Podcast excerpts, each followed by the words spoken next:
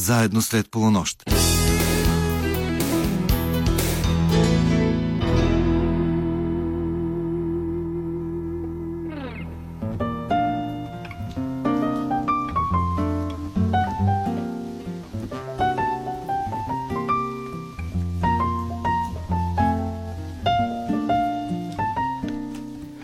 Добра нощ, уважаеми слушатели! Вие сте на вълните на програма Христо Ботев на Българското национално радио, където вече звучат встъпителните акорди на предаването Среднощен експрес. Екипът, който ще работи за вас в следващия час и половина, включва редакторът Ивайло Стефанов, музикалният редактор Тошо Йосифов и звукорежисьорът Никола Попов. Аз се казвам Йордан Георгиев и съм истински развълнуван, тъй като тази нощ ми предстои да ви срещна с трима млади и невероятно талантливи актьори от трупата на театър Възраждане: Виктория Николова, Боян Младенов и Лили Шомова. Това е всъщност целият актьорски състав на едно от най-силните представления в българския театрален афиш за този сезон — Госпожица Юлия от Август Стриндберг. Представление, което получи няколко номинации за тазгодишните награди Аскеер, в това число и на Боян за водеща мъжка роля, а Лили Шомова стана носител на наградата Аскер за прекрасното си превъплъщение в образа на Кристин. Разбира се, ще си говорим за това истинско предизвикателство — светът на Стриндберг, за пътя на нашите гости в актьорската професия до този момент, за техния втори дом — сцената на Общински театър Възраждане, както и за някои други много силни спектакли с тяхно участие, които можете да гледате там до края на месец юли. Днес ще слушаме и любимите песни на събеседниците ни в студиото, но още в началото бих искал искрено да благодаря на Калин Николов, един от големите наши театрални композитори, който ни изпрати няколко от музикалните теми, написани от самия него за спектакъла Госпожица Юлия. Започваме с първата от тях, която ще бъде прекрасна увертюра към разговора ни с актьорите тук в студиото.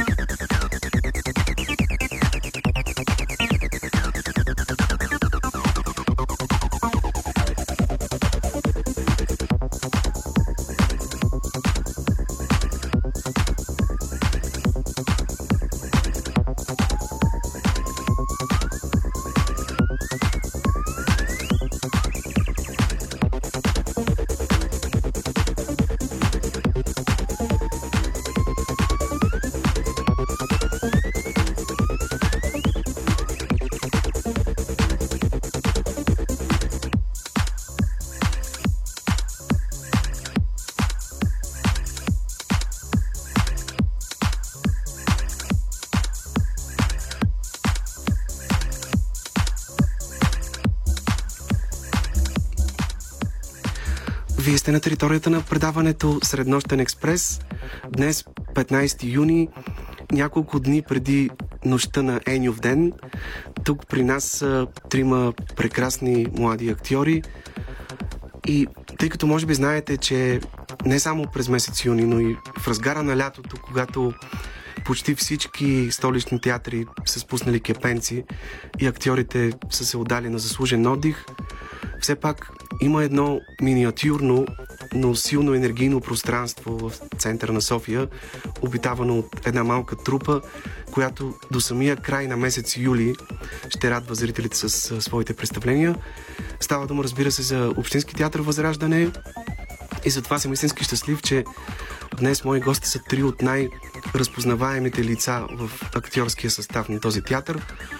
Младите, но вече утвърдени актьори Виктория Николова, Боян Младенов и Лили Шомова. Както казах малко по-рано, това на практика е целият актьорски състав на спектакъла Госпожица Юлия. Един от спектаклите, получили най-много номинации на тази годишните награди Аскеер, за музиката на Калин Николов, която слушаме в момента, за сценографията на Никола Тороманов. Боян получи номинация за ролята на Жан, а номинацията на Лили се материализира и в награда за превъплъщението и в образа на Кристин.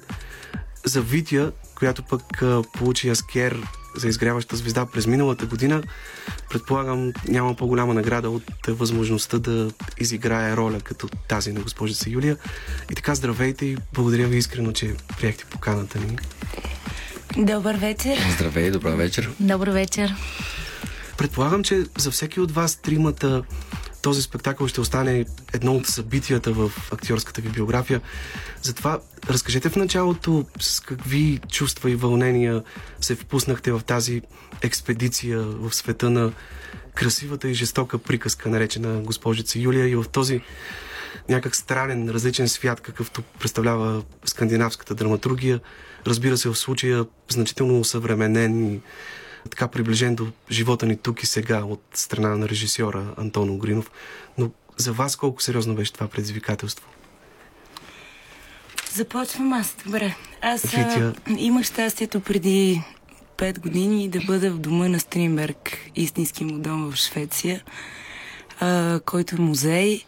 И той е изключително поставен като една звукова картина, в която той отдавна не съществува, но от момента, в който влизаш до му, той е под формата на кръг и след всяка следваща стъпка ти чуваш нещо от него, дали е пиано, дали е затворена книга или нещо друго. И аз там същински се запознах с uh, Стринберг, през това време работех с Иван Допчев, върнах се естествено с картичка и с него имах едни страхотни разговори, що е то Стринберг. Аз съм изключителен фен на скандинавската драматургия и кино и всичко свързано с тях. И а, в момента, в който дойде предложението на Антон Угринов, то се появи най-вече от а, страна на Боян. Те първи говориха двамата.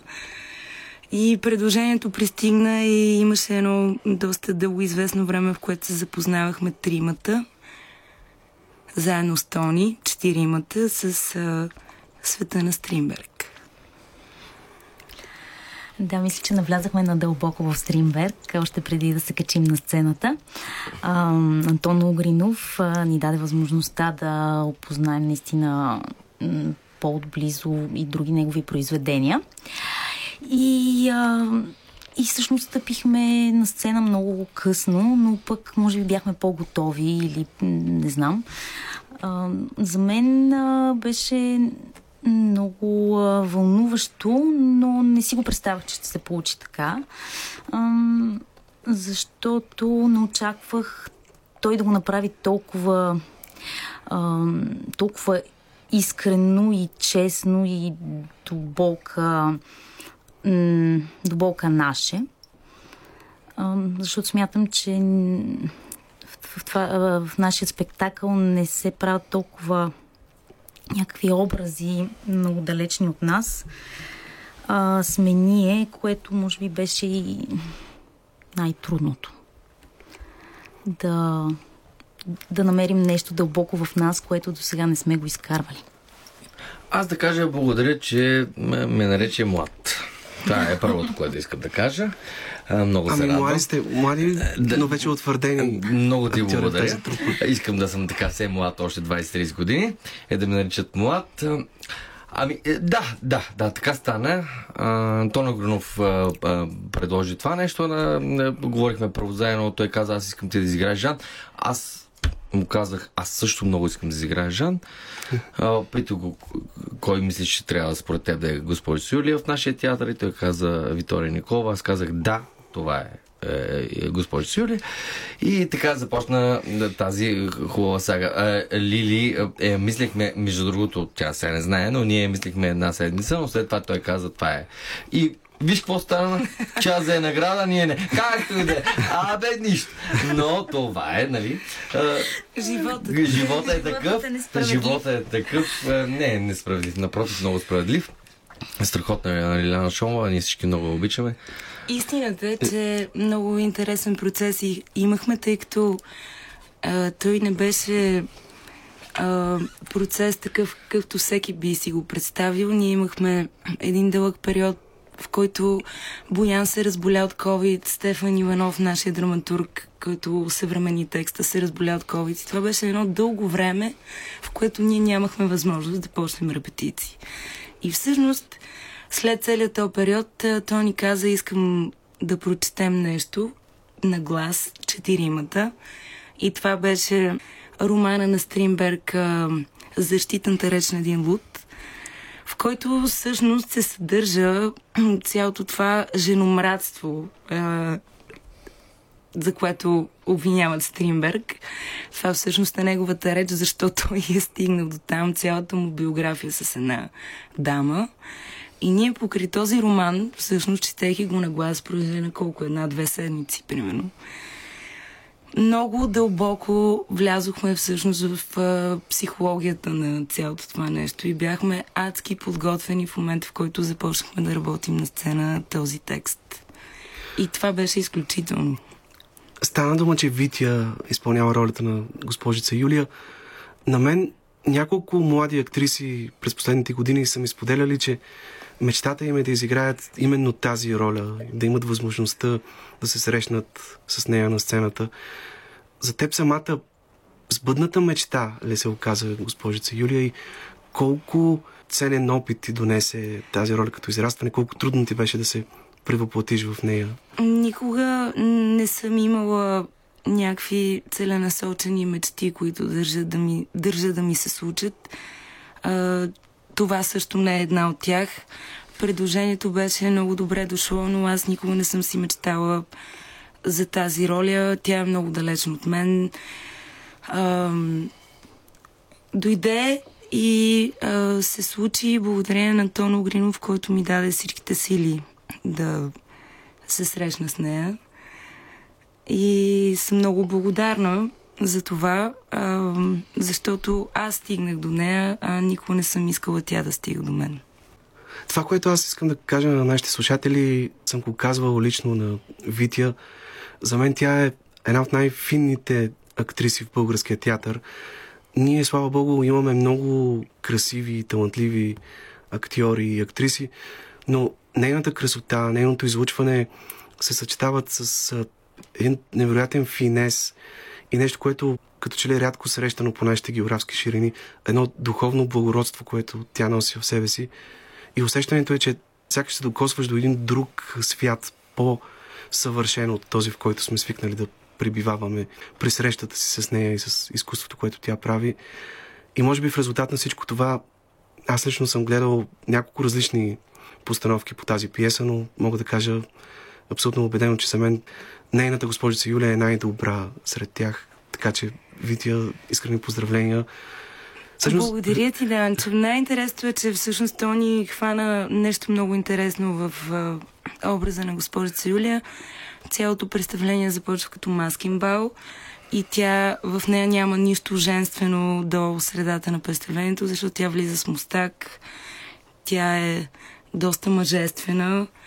Uh, по-нататък в текста стигаме до един момент, в който тя казва, мен ме възпитаваха като момче, и всъщност Тони това хвана А, това е много по-близко до мен, отколкото всякакъв вид друга женственост, а, изключителна женственост. Има толкова жени, които са толкова изключителни, изключително женствени. Аз не съм. Също, аз точно това исках да те попитам. Колко трудно ти беше да пресъздадеш на сцена това противоборство, което се случва в самата нея?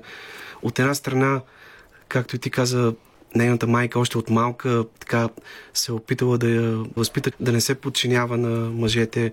Била е обличена в момчешки дрехи. Тя самата си обещава, че никога няма да се превърне в рубиня на мъж. Да. Дори по някакъв начин си забранила да привлича. Но пък също време знаем, че колкото една жена сама да си забранява да привлича, това не зависи от нейната воля и тя самата и природа, самата и женственост е такава, че тя съблазнява и привлича. В този смисъл, колко труден ти беше този път, това сдобряване на двете различни същности? Ами аз се откривам в това, че всички ние сме деца с проблеми и всичко, което се случва в детството, има много сериозни последствия в живота ни. И може би някъде там се открихме с нея, в проблемите в детството. Ам... Цялото това противопоставяне на мъжете е всъщност много голямо желание за любов. И в това няма нищо лошо и нищо страшно. А, една жена иска да бъде целуната по косата и да бъде обичана и тя може да стигне много далеч, за да пожелая това нещо. Така че някъде там много сме различни ние, но някъде в детството се намерихме с Госпожица Юлия и това е истината. Как тълкувате началната сцена в спектакъла? Така доста анималистична, в която Жан се появява в карнавален костюм на някакъв вид маймуна, горила или орангутан и лази на четири крака по сцената. А Кристин го следва също с маймунски движения, някакси като че ли като метафора за това, че животинските инстинкти са взели връх от тези хора в нощта срещу Еньов ден. Бояне. Вие лично как го така си обяснявате тази сцена? Ами, то е едно... То е... Тя е една много силна метафора, може би... Това е цяла идея на Тони. А, тя е една метафора, тя е единствена идея на Тони и хубава метафора, ние взехме при сърце и много, много ни хареса. А, метафората за... за, за, за... за съзиданието, как да го кажа, това, това пред... началото. Началото, праерата, една маймуна, едно, едно на правобитност и една красота. Двете, които се бият и, и, и една възвишеност. Ние трябва да видим, а, ние виждаме Жан като маймуна, ние после разберем, че това е Жан, но, но виждаме една правобитност там долу и виждаме Госпожица Юлия като, като нещо като, като, като Ева, нещо като, като със като, как да кажа, помогнете ми, момичета. А всъщност интересно е, че цялото това нещо минава през съня на Кристин. Да, при мен може би не е това точно, което описва Боян, или поне аз не го мисля така, защото мой, нали, при тебе там е разликата между теб и нея. И той е намерил много добре с метафората, но а, при мен е по-скоро а, а, животинското и а, тези демони, всичко, което крием и не показваме на, на света, го носим в себе си. И а, аз поне така съм го разбрала и така е изкарано с а, това животно, което аз тая в себе си не, не смея или не мога да, да го разкрия. А какво е смисловото значение на тези повече от двайсет чифта бутуши, черни, високи гумени бутуши, които виждаме през цялото време на сцената? Дали като израз на властта, която бащата на Юлия, който във вашата версия е министър, има върху подчинените си, или по-скоро символизират една така строена редица от послушни войници, готови ами, да се подчиняват? Това също са и двете. А, Никола Тороманов а... направи нашето пространство в а, Възраждане нещо изключително. Той направи пет и повече пространства в тази малка зала. А, той има едни изключителни идеи, които ние се опитвах, опитахме да постигнем в работата си. Това са едни пространства, които се отварят отдолу. Това е подсъзнанието. Тези бутуши също, също са хем форма на власт, хем форма на а, роби, защото имаше, имаше един огромен проблем, започвайки тази пиеса, и това е, ако в мерките на едно време имало значение дали слугата спи с господарката, в а, мерките на двадесет и първи век това няма никакво значение. И за да намерим някакво общо, обща точка на цялото това нещо, а, променихме именно това, че тя е дъщеря на министъра, т.е. каквото се случи с нея, това е на всеослушание, това има общо с цялото общество. И общо взето тези бутуши наистина са едни мерки на Фичо, те са ни изключителни символи, които той е поставил във всяка една точка на нашето представление. И е много впечатляващ момента, в който Кристин в изблик на ярост ги разхвърля из цялата сцена. Тя всъщност е тълпата в този момент. Да, там е, са много неща, да, да изразява тази сцена. Дали съм аз, дали е тълпата, дали е... Това вече всеки си го интерпретира. Просто Кристин при нас е наистина всичко, което се случва между Жан и госпожицата през погледа на Кристин. И тя всъщност наистина е главно действащо лице в този текст. Всичко минава през нея. Добре, ще продължим разговора след една песен. Сега ще чуем Ерика Баду, която е песен по избор на Витя. Витя, ако искаш, можеш да кажеш няколко думи за тази песен, защо ти е... Ами, обожавам Ерика Баду от а, много отдавна. Тази песен всъщност е пиеса в четири действия. Тя колко е? Не знам дали ще изслушаме цялата. Тя е осем минути. А, тя започва от някъде, минава през много неща и завършва съвсем другаде. Така че Ерика Баду е артист на огромно световно ниво. Добре, нека да чуем така поне част от тази песен. Green Eyes, Ерика Баду.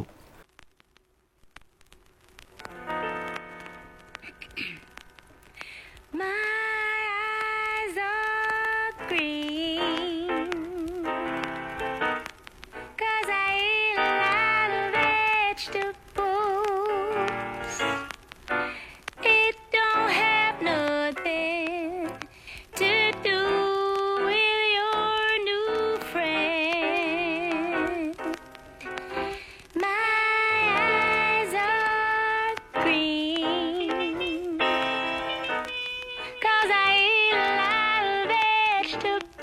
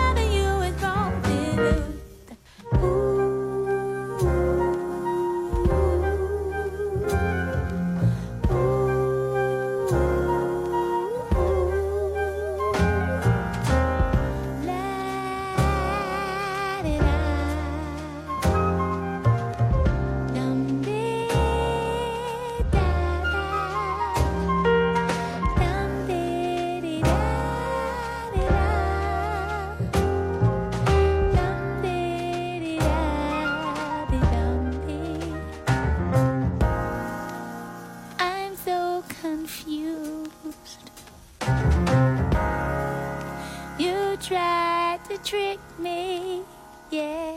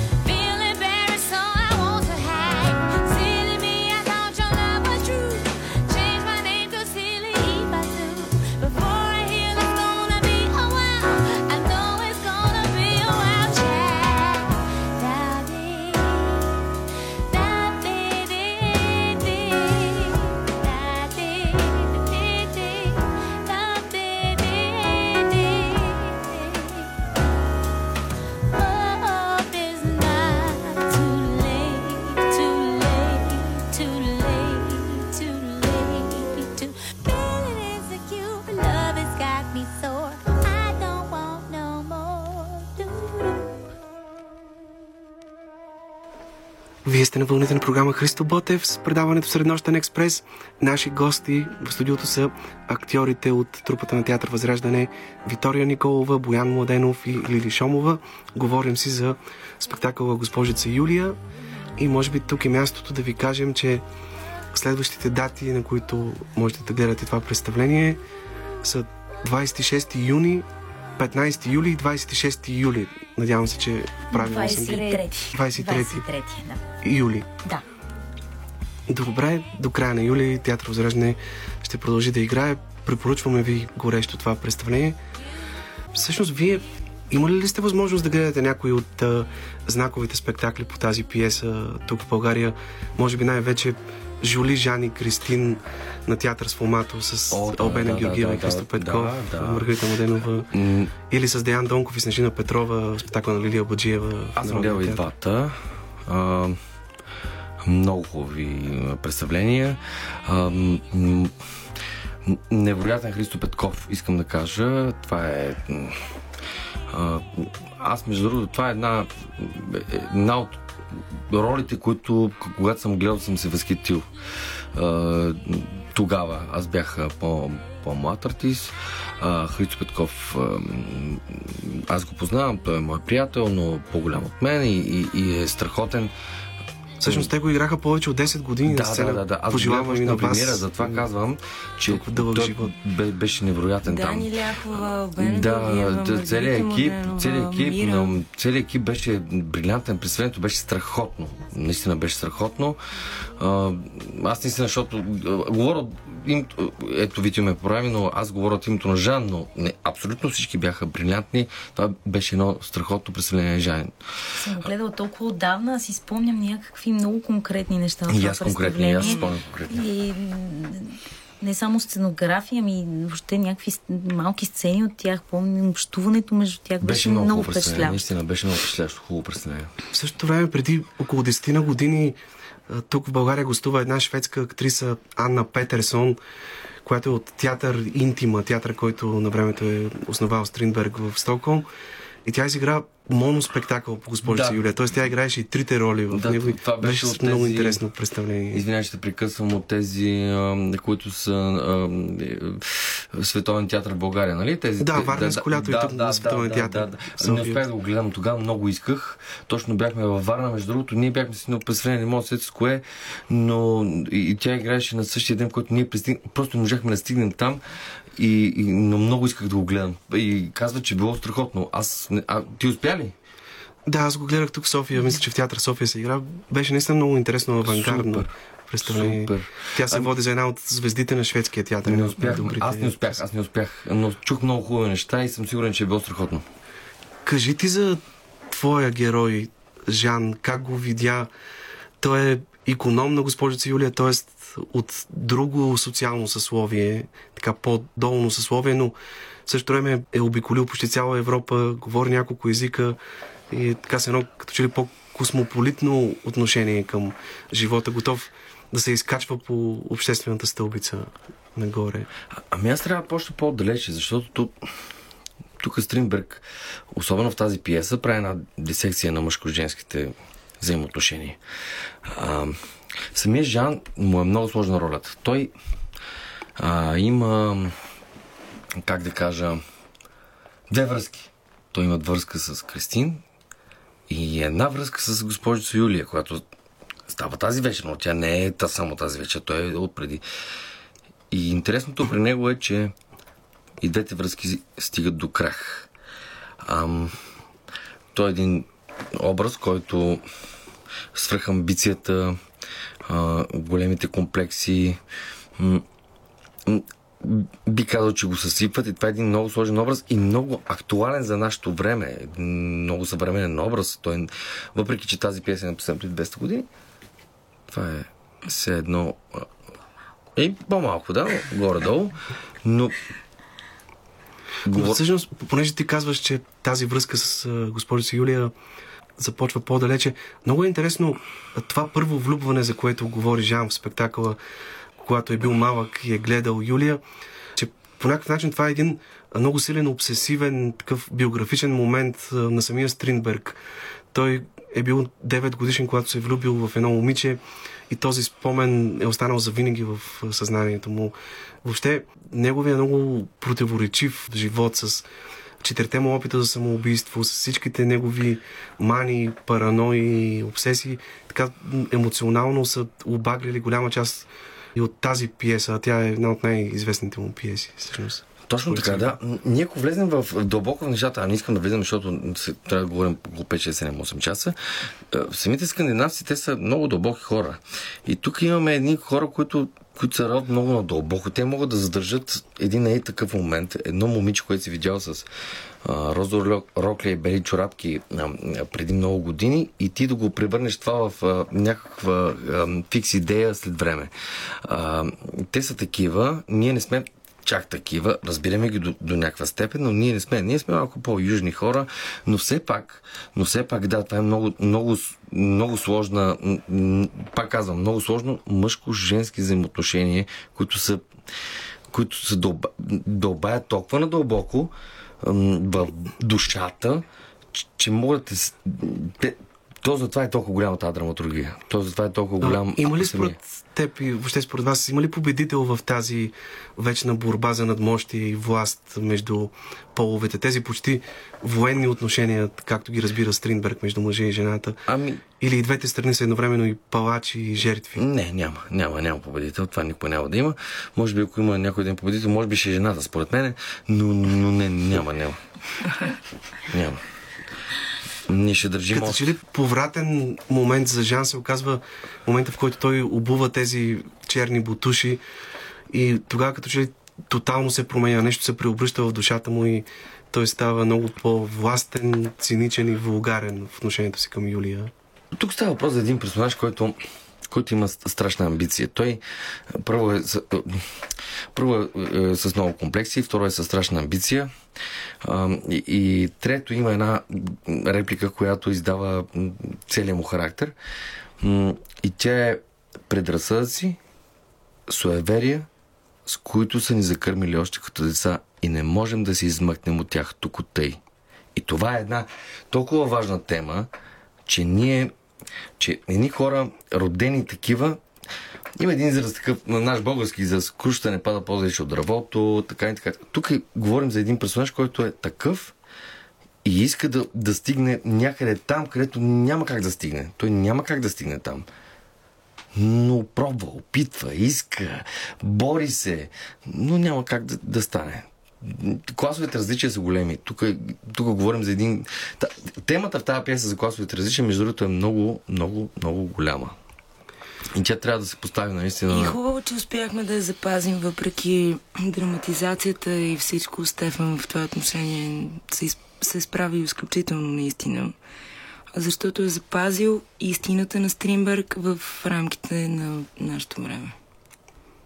И като говорим за класовите различия, нека да кажем и няколко думи за Кристин, тъй като Лили наистина прави много силна, много мощна роля в този спектакъл и всъщност превръщаш Кристин в силно властен персонаж, почти наравно с останалите двама, дори той става техен съдник по един много, много интересен начин. Ти какъв път извървя при изграждането на тази роля? Ами, с Тони а, Угринов а, стигнахме заедно до решението, че освен любовта, която тя има към Жан и идеята си за някакво бъдеще, по-скоро как си представя нещата да и се случат в живота, да включихме и огромното и желание да има дете. И това да е някаква много движеща за нея сила. И да, това съответно... се, всъщност се разбира от нейните нощни бълнувания от да, сънищата ти. Да, карахме допълнително. И, а, и всъщност накрая... Там идва и по-голямата и драма, разочарованието и, че всичко остава, всичко е един провал. Обещанията, които тя е получила и нереализираните й мечти, мисля, че с това ги оголемихме. С мечтата на една жена да има дете. Това пак се връзва с кръха на Жан, който каза. Mm-hmm. С двете му връзки, които казах, че той има връзка с нея и пак е го крах. И с нея не може, и с другата не може. Това е един образ, който отива от... Тръгва от едно и стига до дъното. Той просто стига до там. Разпада на мечтите. Раз... Да, и да, има... разпада на мечтите. Хубаво. Мисля, че ги има и при тримата. Всъщност, като че ли двигател на действието в цялата пиеса са онези категории, които по времето на Стриндберг все още не са формулирани, но по-късно Фройд в психоанализата ги дефинира като то аза и свръхаза. Не случайно има един епизод, в който Юлия и Жан си споделят сънищата и там става дума откровенно за скритите им желания. В този смисъл, работихте ли с режисьора и в тази посока към едно така изследване на дълбините на подсъзнанието на вашите герои? О, да, да, разбира се. А... Uh, говорихме за това, да, много говорихме за, за, за Фройд, говорихме за Юнг, за анимата, за анимус, за при... По-скоро Юнг. Да, по-скоро Юнг, но, но говорихме за тези неща, да, наистина добре, добре си ги хванал а, тези неща. А, има ги и те са, те са реалност. Това е, това е, това е вътре в нас. Мъжа, тоест, жената. Доколко този спектакъл беше така за вас едно изследване на собствения ви личен опит през отношенията на тези герои? Ами интересното е, че в режисурата на Антон, освен неговата голяма идея и онова, което същински него го занимава през този текст, той ни даде възможност на нас през всичко, което прочетохме и всичко, което изговорихме, да бъдем себе си, достигайки тези образи. Това наистина за нас беше важно и то, както всички казваме, е видимо, защото не сме се разделяли с самите себе си, а напротив, през цялото това изследване ние още повече подчертахме себе си през образа на персонажите. Той много искаше да го изкараме от нас, от нашите знания, от това, което сме чели, учили или не знаеме, и все едно, но да го изкараме от нас. И ние изкарахме това, което можем от, от, което вътре. Той, да, той ни помагаше изключително много, дори в моменти, в които по време на репетиции ние сме объркани, как той много наистина същински се опитваше да ни събере и да каже онова конкретно нещо, което в определена сцена е изключително важно, така че да успеем да го развием. Но тук има всеки човек. Всеки човек има това нещо, което ние представяме и може би за това, слава богу, или аз си мисля, или хората са доволни, когато гледат това представление, е, че те виждат малко от себе си или много от себе си, или кой както го разбира, но да, защото то е, това, е, това е част от нас. Всичко това е част от нас. И освен Фройд, Юнг, за които споменахме, всъщност в този спектакъл има и откровенни препратки към Библията, особено към а, така, отношенията на Саломе и Йоан Кръстител. Не случайно проповедта, на която отива Кристин, е именно на тази тема. А пък всъщност Стриндберг е натоварил именно Кристин в този спектакъл да бъде човека съблюдаващ един висок, макар и лицемерен понякога морал. И доколко той се спазва. Е, винаги трябва да има един морал.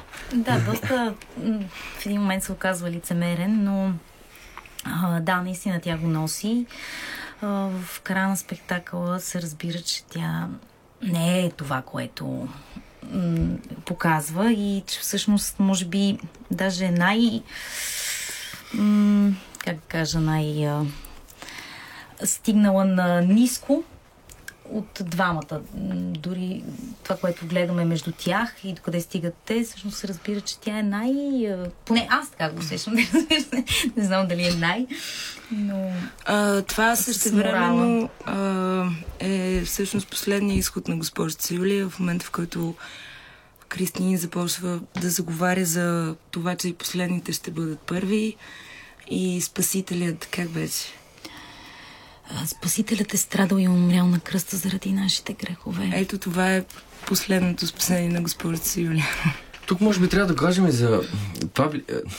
Стриндберг, но той е доста патриархален в писането си и въобще във всичко това нещо.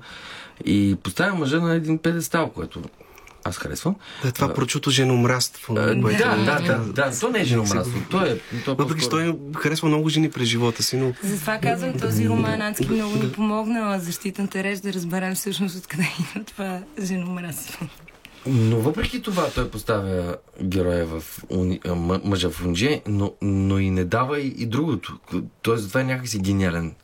Но и не дава и, и, и на жените да изпъкнат, да, да каже, че те са, те са е, правите. И тук е, една, е тази безкрайна борба, която сигурно ще продължи векове, години и докато е, земята се изпепели. Не можем, това, което почнахме в началото, че не можем да кажем кой е прав. Жената или мъжа, не знаем. И той се е мъчил с това е, да разбере кой, кой, кой, кой трябва да, да казва тези неща. Кой е по-отгоре? Няма по-отгоре. Не знаем. Добре, все още. Самоубийството ли е единственият възможен изход за госпожица Юлия в тази ситуация? Тук аз съм много впечатлен от Витя, от начинът, по който в така една от финалните сцени присъздава цялата тази агония, разпадането на нейния свят. Това как сякаш нещо се е прекършило в нея и не може повече да се възстанови. И дори тогава променя цвета на лицето си, става, лицето става бледо като на мъртвец. Тоест целият този път, който тя извървява, стига до това нейно състояние много силно на и въпреки финала. Това всичко, което, за което тя мечта е капка надежда.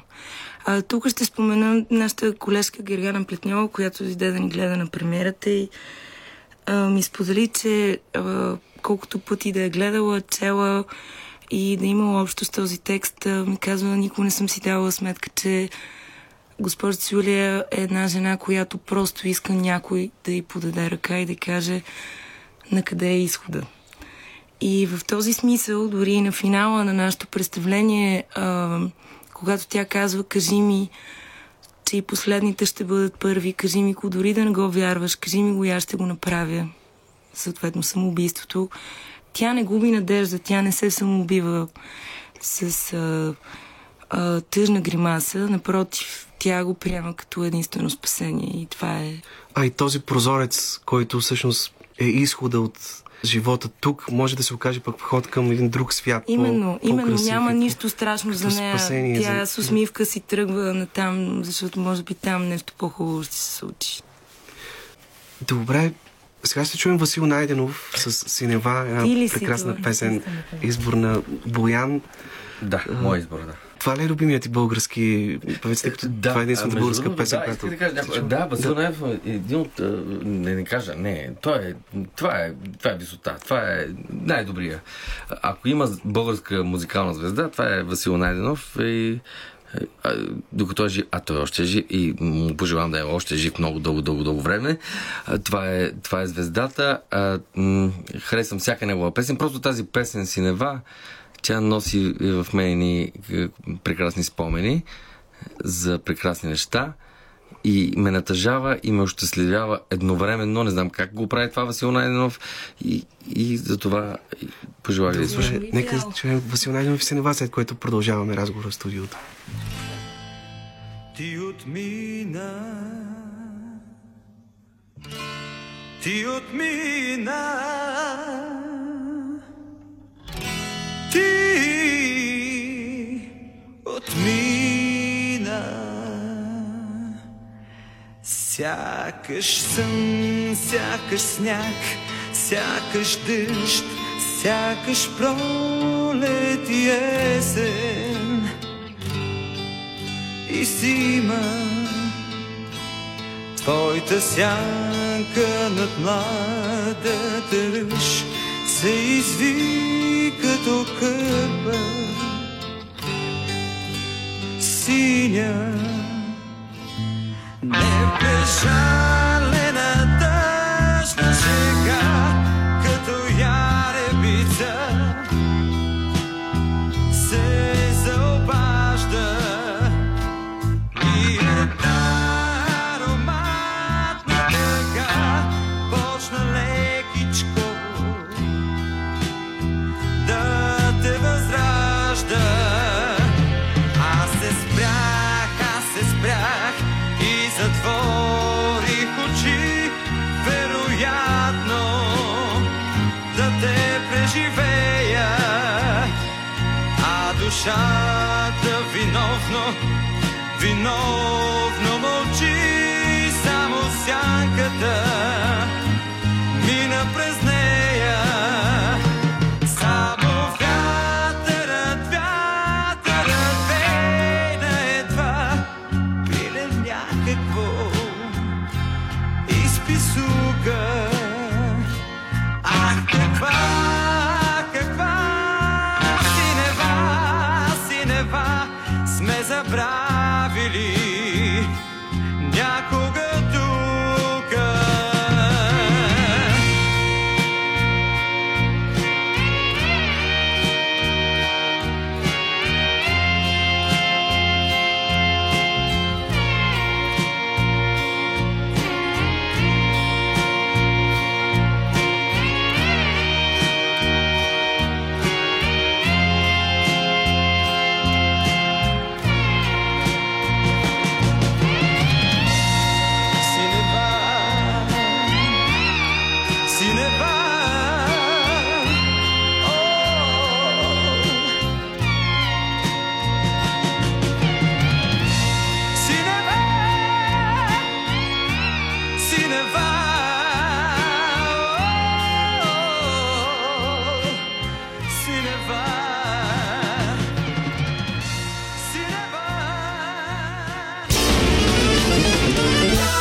Заедно след полунощ.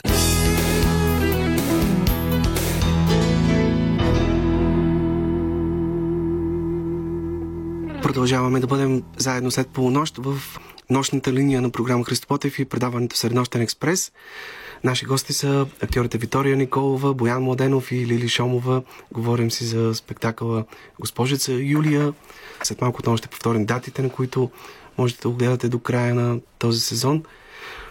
На мен ми се иска да попитам Витя и Лили като жени как мислят какво по-скоро в днешния свят съвременната жена привижда като мъжествено, т.е. какво за нея е израз на мъжество и къде е границата на нейната свобода, т.е. колко тънка е границата между това желание да бъдеш свободна и в същото време да бъдеш приласкана, да бъдеш подчинена на някой мъж. Което е една от така темите в този спектакъл. Ами, мисля, че се преплита днешно време желанието на повечето жени а, да запазят, може би, някакви неща, които са от а, от онова време. А, си мечтаят, може би, мъжете да са такива. Ето като Боян Младенов, например, той го носи в себе си. А, да бъдат ласкатели, да бъдат а, да обгрижват жената, да, тя да се чувства а, желана и единствена. А, но може би в днешно време се търсят и други неща. А, като сигурност, а, като като позиция, може би. Като позиция в а, днешно време, защото е много важно, според мен, а, един мъж, не само мъж, но да има м- категорична, ясна позиция за важните неща и да ги отстоява. И да не прави компромис с това.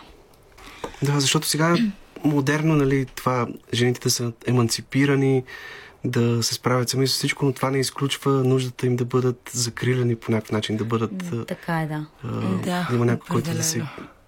Ами аз мога да кажа, аз след три седмици се женя.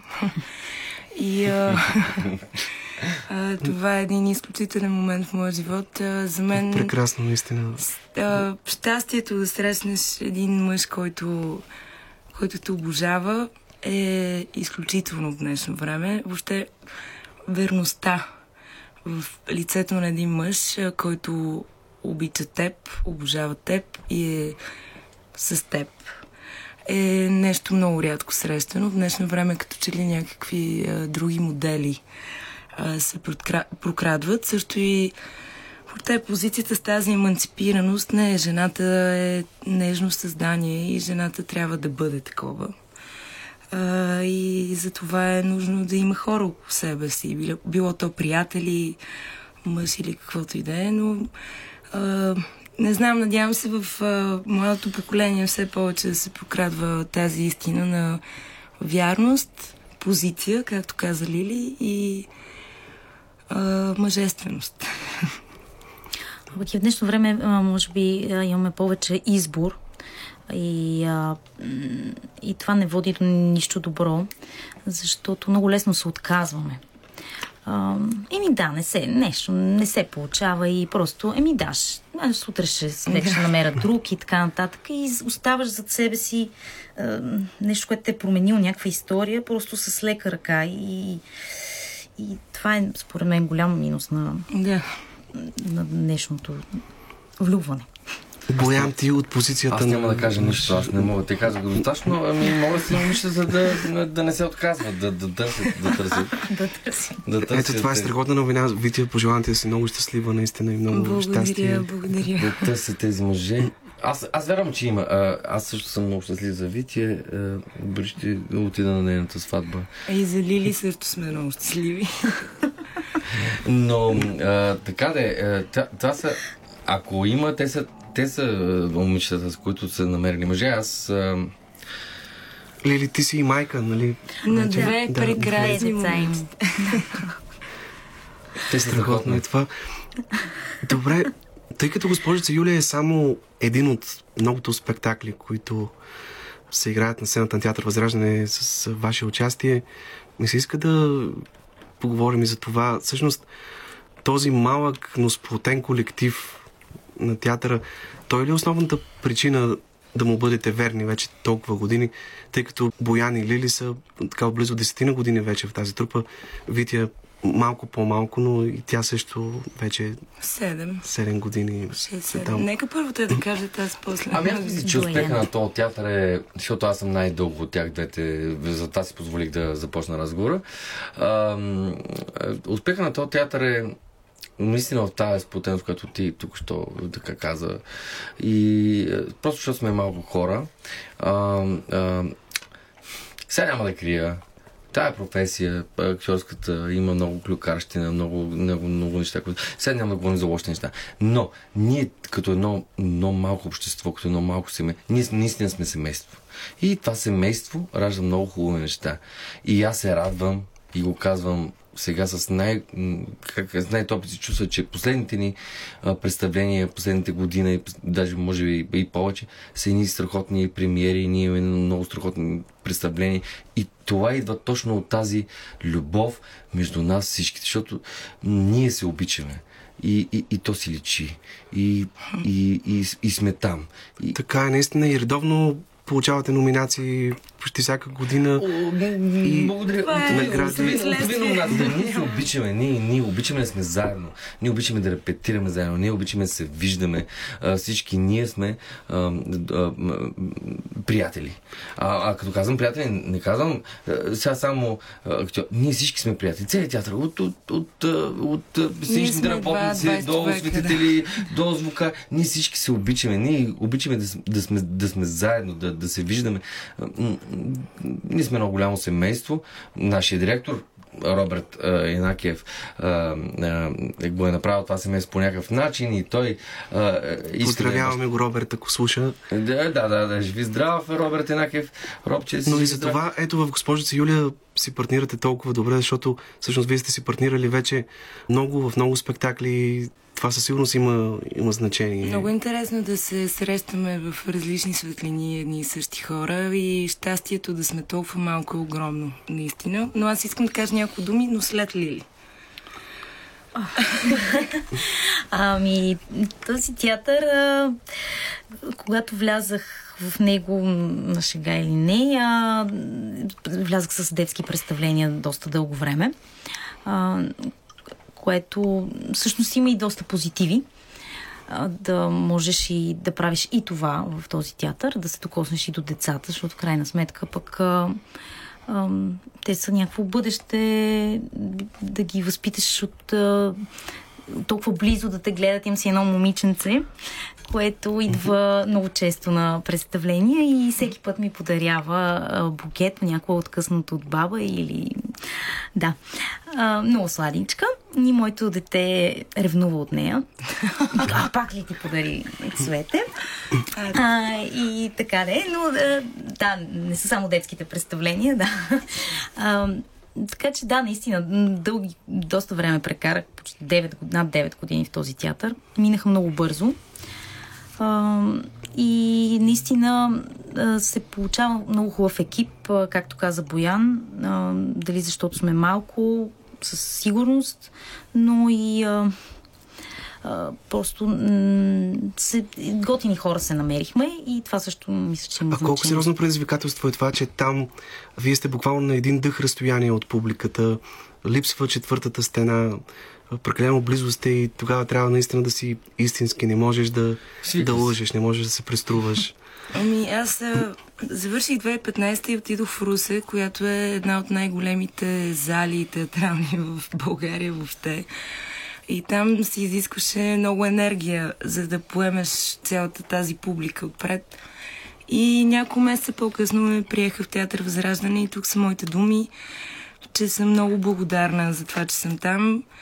А, поради факта, че наистина сме малко хора, аз имам възможност а, да работя адски много. Аз не съм се спряла от както да, съм Да, вие там. Играете непрекъснато и наистина в много стойностни неща. Да, и колкото повече години. Се засилваме, толкова повече приятни проекти пристигат при нас и всъщност това е единствено и само възможност ние да доказваме себе си. И в това число казвам, че а, и аз отново сме изключително сплотени и сме изключително близки едни с друг. Каквото и да започнем заедно, то някакси върви ръка за ръка. Няма конфликти, няма завист. Неща, които в повечето театри, за съжаление, съществуват при нас, наистина е чудо и приказ, за което всеки ден ставам благодарна. Между другото, всеки, който дошъл в нашия театър, Никола Тороманов, Фичо, големия, големия. Да, той за първи път всъщност да, работи сега каза, в Госпожица Юлия. Както чухме, на, ако хората са гледали, уважаемите слушатели, той каза, че много се изразва на нашия театър и така и са и всички, които идват при нас, защото ние обичаме всички, които идват при нас. И, и да, ние сме малък театър, чакаме големите режисьори, няма да забъркат с нас, защото ще видят много добри представления, ние го доказваме. Имаме, имаме хубава трупа, имаме големи професионалисти отзад и, и чакаме да се срещнем с големи режисьори, за да видят, че ние можем повече. Какви са впечатленията ви за посещаемостта на театъра? Усеща ли се така видимо нарастване на зрителския интерес през последните месеци след периода на пандемията? Мога ли да разкажа за този човек? Вие не бяхте с мен. А, с Йордан Ръсин доскоро репетирахме нещо и пушихме цигара пред театъра, така да дойде един много интересен човек, който ни гледа портокалова кожа малко по-рано. Ние Ти всички... пушиш ли? Ние всички си го спомняме. Той беше в един костюм, стоеше по средата на публиката. Ние, както знаете, ние виждаме всеки в тази сала и въобще имаме интеракция с публиката и той дойде и ни срещна с Йордан и ни каза: прибирам се от а, Швейцария, всяка година по един месец и гледам театър в София всеки ден. и ви благодаря за това, че във вашия театър напоследък виждам все по- и все по-стойностни неща, които все повече и повече ме карат да се връщам от Швейцария, за да съм тук, което беше наистина комплимент. Всъщност, да допълня, ние сме щастливи, че работим в този театър и в театър Възраждане. И тримата, мисля, че сме много щастливи за това. И ще продължим да го правим. Надяваме се публиката, която идва да ни гледа, и тя да е толкова щастлива, колкото нас. Да, аз поне в случаите, когато съм гледал ваши представления, залата е пълна и ми прави впечатление дори, че имате така редовни зрители, зрители, които препознават това пространство като свое любимо пространство. Ако не слушат, поздравяваме ги, благодарим им. Всъщност, аз лично им благодаря, защото за мен а, това е най-големия коректив, т.е. публиката, когато виждам, че салона е пълен, това е повече от всяка една награда на света. Салона да е пълен. Иначе Портокалова кожа е също едно много интересно представление и то донесе Аскеер и на Витя и на Данчо Ръсин миналата година. Как... един от по... Както и на Петър Митев. Да. Да. Необичайно представление, в една необичайна форма, но така... Както но... и на Христо Намлиев и Кар. Да, и Кар да. За музика. Да. Добре, а вие всъщност по време на локдауна, когато всички бяхме затворени, бяхте така, като че ли лидера сред театрите, които излучваха онлайн постановки. Какво беше усещането тогава за вас? Усещането да играете пред празна зала, но в същото време със съзнанието, че хиляди хора ви, ви гледат? Ами то странно. Странно е. Странно е. Ние наистина играхме в празна зала, пред камери. Три на брой, мисля, че бяха или четири. Не, не мога да си спомня. Но да, но както каза ти току-що, усещането, че някой там отвъд те гледа, ти го правиш все едно. И то се оказа, че много хора. Много хора са и, и ние много се изненадахме, че са много хора. А ние мислихме, че са двеста и трийсет човека. На първото представление да. бяха пет хиляди. Да, в началото имаше огромен интерес. Това е този така, интерес. Така, това е нещо, което може да се случи веднъж и два пъти. Нашето изкуство е такова, каквото е, защото ние имаме нужда от публиката. Така че това беше временно и се надяваме никога повече да не се повтори. Да, да, да, се надяваме, че никога повече няма да се случи, но тогава беше интересно това нещо. Беше експириенс, наистина един... Дано да повече да не се случи, дано няма тези неща. Защото искаме да света да е... Обичаме да виждаме очите, обичаме публиката ни, обичаме да я виждаме пред нас. И, както ти спомена, камерен театър, още повече, е още, още повече ние искаме да, да ги видим тук. Дори ги усещаме. И се надяваме и те да ни усещат нас и преживяването да е страхотно помежду ни. Защото всъщност нашата професия е да даваме. Да даваме това нещо, тази енергия. Ние, ние, ние ставаме, за да я даваме сутрин, за да я даваме на публиката. Това е нашата професия. Ние а понеже да Лили спомена, че вие наистина играете и в много детски представления. Театър Възраждане има много богата детска програма. Какво е по-различното като усещане, когато играете пред подчертано детска аудитория? Какво ви дава този тип спектакли, този тип общуване с... Ами те са най-честни. Най-малките зрители. А, когато в десет отидеш в театъра и до един часа и половина си изиграл две детски представления, честно казано, имаш силата да изтичаш света и да крещиш и въобще имаш изключително много енергия. И това е благодарение на най-хубавата публика, именно детската. И вие имате традиция, доколкото знам, след всяко представление да се срещате с децата, да си говорите с тях, те да могат така, да ви задават въпроси. Да, сега малко променихме, вече не е така, но преди го правихме, да... Uh, може би ще го подновим, но може би не знаем още, защото ние имаме един малък проблем с времевото време, в което ние играем по две представления и когато едно представление свърши uh, и петнайсет, а другото трябва да го започнем и половина, ние е малко сложно да се срещнем с колкото и да искаме, ние много искаме, но не можем, защото трябва да, да подготвим сцената, да подготвим костюмите, но така да е, ще го видим как ще стане. Театър Възраждане но... възпитава детска публика, но... Боян специално участва в едно представление Макси Мориц, където има поколения деца, които го знаят да. наизуст. Така, да. Пеят заедно с тях, говорят заедно с тях и въобще това е възхитително да го гледаш. Деца са страхотни. Аз, а, те, те ме научиха на импровизация, аз мога да разкажа едно представление, в което А, а, нито Вития, нито Лили още не бяха в театъра, но преди много години спящата красавица, аз излизах за а, принц, бях да играя принц. А, принц а, а, който трябваше да излезе за малко, а, за да каже, за да събуди, нали, принцесата. Аз имах един монолог, който беше от пет изречения, те не ми, никога не ми даваха да го кажа, защото искаха да я събуждам веднага.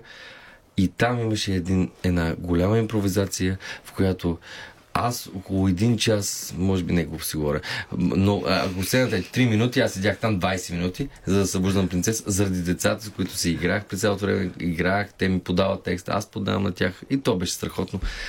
Никой няма да го забрави, това случва ден днешен, те подават и трябва си там. И това е. Добре, театър, сега ще слушаме Депеш Мод по избор на Лили Шомова, песента Where is the Revolution, след което ще ви представим Вития в една по-различна светлина, тъй като може би малко от вас знаят, че тя пише и прекрасни стихове и може би така за първи път в ефир тя или Лили, ще видим сега кой ще ги прочете, но съм много щастлив, че ще може да, да чуете в ефир така и много красиви текстове, откровения на Вития.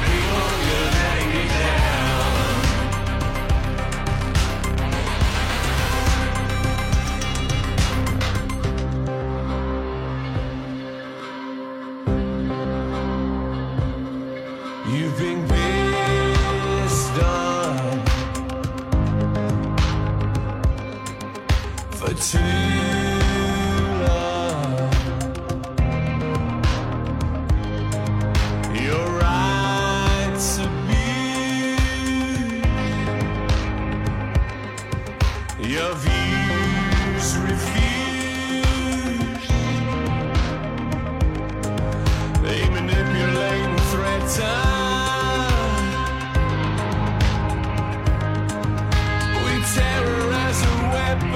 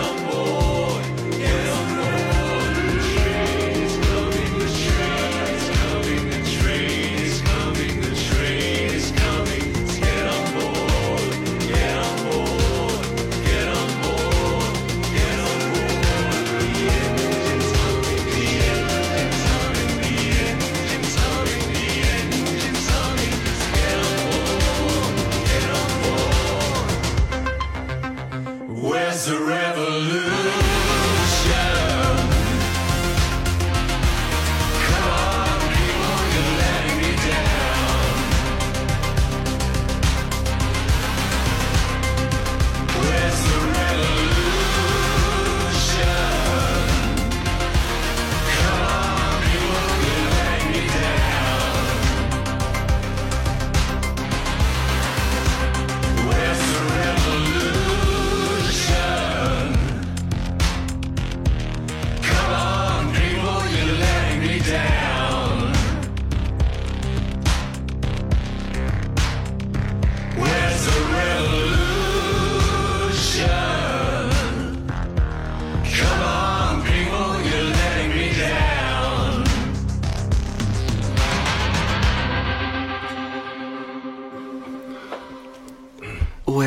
Revolution и Депеш Мод на вълните на програма Христо Ботев. Вие сте с предаването Среднощен експрес. Продължаваме още няколко минути разговора ни в студиото с актьорите Виктория Николова, Боян Младенов и Лили Шомова. Сега искам да благодаря изключително много на Витя, че се съгласи да донесе някои свои стихове и да ги прочете тук пред нашите слушатели.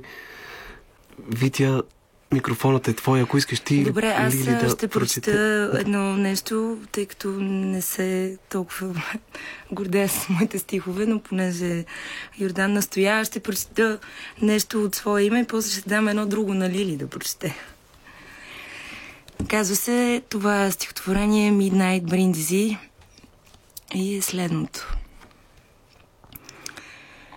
Безупречното утро на моето въображение е да се събудя късно и без памет, да тръгна из непозната София, да вървя след спомена за твоя дъх, без никога да съм го усещала, да обикалям кръстовищата, където съм те срещала и целувала и изпращала завинаги, а ти да стоиш там и да чакаш моето неидване и да обещаваш на светофарите, че няма вече да е зелено и ще останем завинаги на двата края.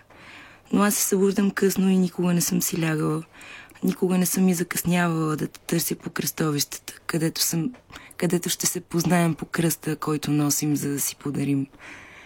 Познавам те от долната пряка, ходенето, очите ти, по-настъпили от нощта. Никога не питаш къде съм ходила, не говориш, дишаш, за да те позная.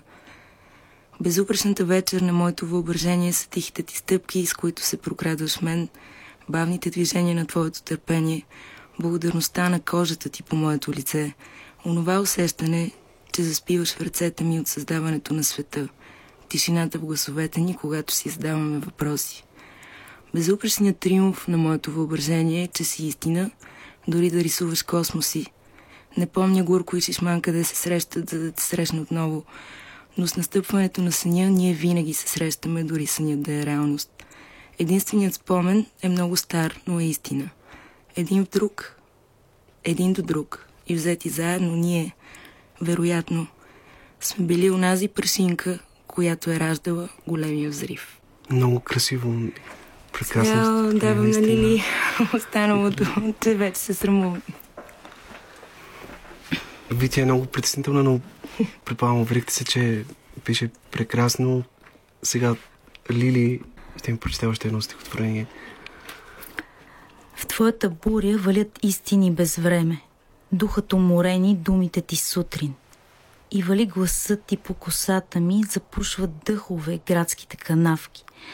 Прозорци потни посред нощ, пръска кал по мислите ми, в локви се превръщат дългите ти пръсти и съществувам само аз, в бурята ти, цялата залята, мокра от всичките ти видове любови. От край време с любимия ми дъждовен град. Благодаря ти много. Витя, от колко години пишеш всъщност? Не, аз никога не съм писала. Да, това са... се върнах в България на дванайсет години и благодаря на ма... една моя учителка, Даниела Искренова, открих всъщност и литературата, и думите, които не знаех, и писането, което не знаех. Така че това е единствено вдъхновение, не е никаква претенция за каквото и да било писане.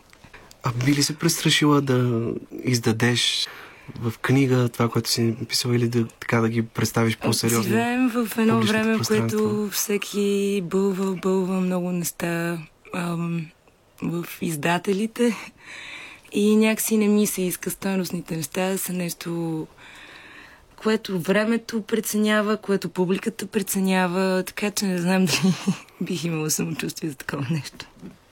Но ти благодаря Защото, за интерес. Да, доколкото знам, ти си мечтаяла на осемнайсет години да, да напишеш първата си книга. Така да е, напиш... да, така е. А, просто все повече се срещам с огромни автори, огромни неща и може би някой ден, когато имам много опит и съм прочела още повече вагони от книги, мога да бих се престрасила от нещо такова. Ти си родена в Италия, там си живяла до дванайсет годишна възраст. Аз много харесвам Италия и винаги я свързвам с романтиката, като че ли и при теб се усеща това, че си така романтична натура, един мечтател, може би, като човек живял там и... Еми аз отраснах в един парк от седемнайсети век и там имах цялото време на света да се отдам на птиците, на природата, на самотата, на семейството си, на... малкото любов, която съм срещала като дете от а, моето семейство. Така че съм имала много време да мисля и това гледам никога да не го спирам.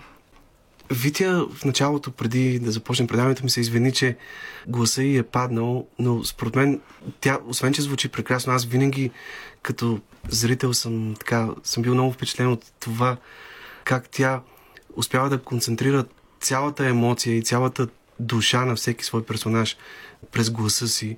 И всъщност този твой много специфичен, красив и дълбок на регистри, на нюанси и полутонове глас се превръща в едно от най-силните ти оръжия. Ти работиш ли по-специално така по него? Настройваш ли го по някакъв начин като инструмент? Освен факта, че пееш прекрасно, което със сигурност ти помага, помага да го развиваш. Ами, това ми е хем оръжие, хем най-голямата слабост, защото всичко, което се случва около мен, винаги стига до въпроса с гласа. Понякога съм уморена, няма го и това много ми пречи. От друга страна, ето хора като теб и въобще а, много други мои близки хора, нали ми казват, че гласа ми е спокойствие, но понякога адски много ми пречи от към работата, така че... Ти си казвал, че в надфис гласът ти е изчезнал в един момент. Ми, да, изчезна ми. Заради неправилна техника. Заради бурна младост. Да. Нищо повече. Заради концерти, заради много е такива неща. Добре, понеже имаме още няколко минути да кажем нещо повече и за Боян и Лили. Боян, ти си израснал в артистично семейство. Твоят баща е големия пловдивски актьор Марин Младенов.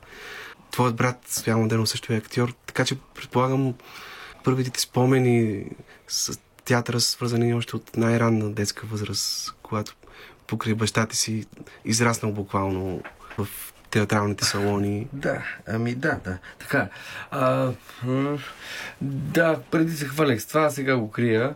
А, да, аз, а, аз съм роден в театъра. А, моя баща е актьор, аз...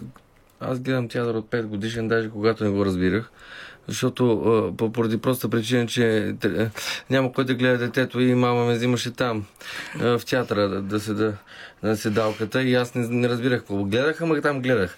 А, после се разхождах отзад, беше много интересно, аз винаги исках да, да видя какво има отзад, по-им беше интересно какво там, те какво правят те, тези хора там отзад. На сцената. А кога реши, че и ти искаш да тръгнеш по пътя на О, твоя много баща? Късно. Аз не исках да ставам артист. Ти си завършил математическа гимназия. Така е, така е. А, но, как хубаво знаеш това?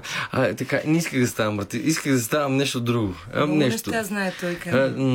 Исках да ставам нещо друго. По-скоро беше модерно да, да, да ставаме програмисти тогава по нашето време или, или все едно, но артист не. Аз се родих малко преди прехода, дойде прехода, артистите станаха и до ден днешен Uh, все едно никакви. И тогава разбрах, че не искам да ставам артист, защото никой не ги уважава. Uh, така стана. И не исках. А и баща ви, доколкото знам, не е бил много в началото поне във възторг, че и ти и брат искате. И това да знаеш.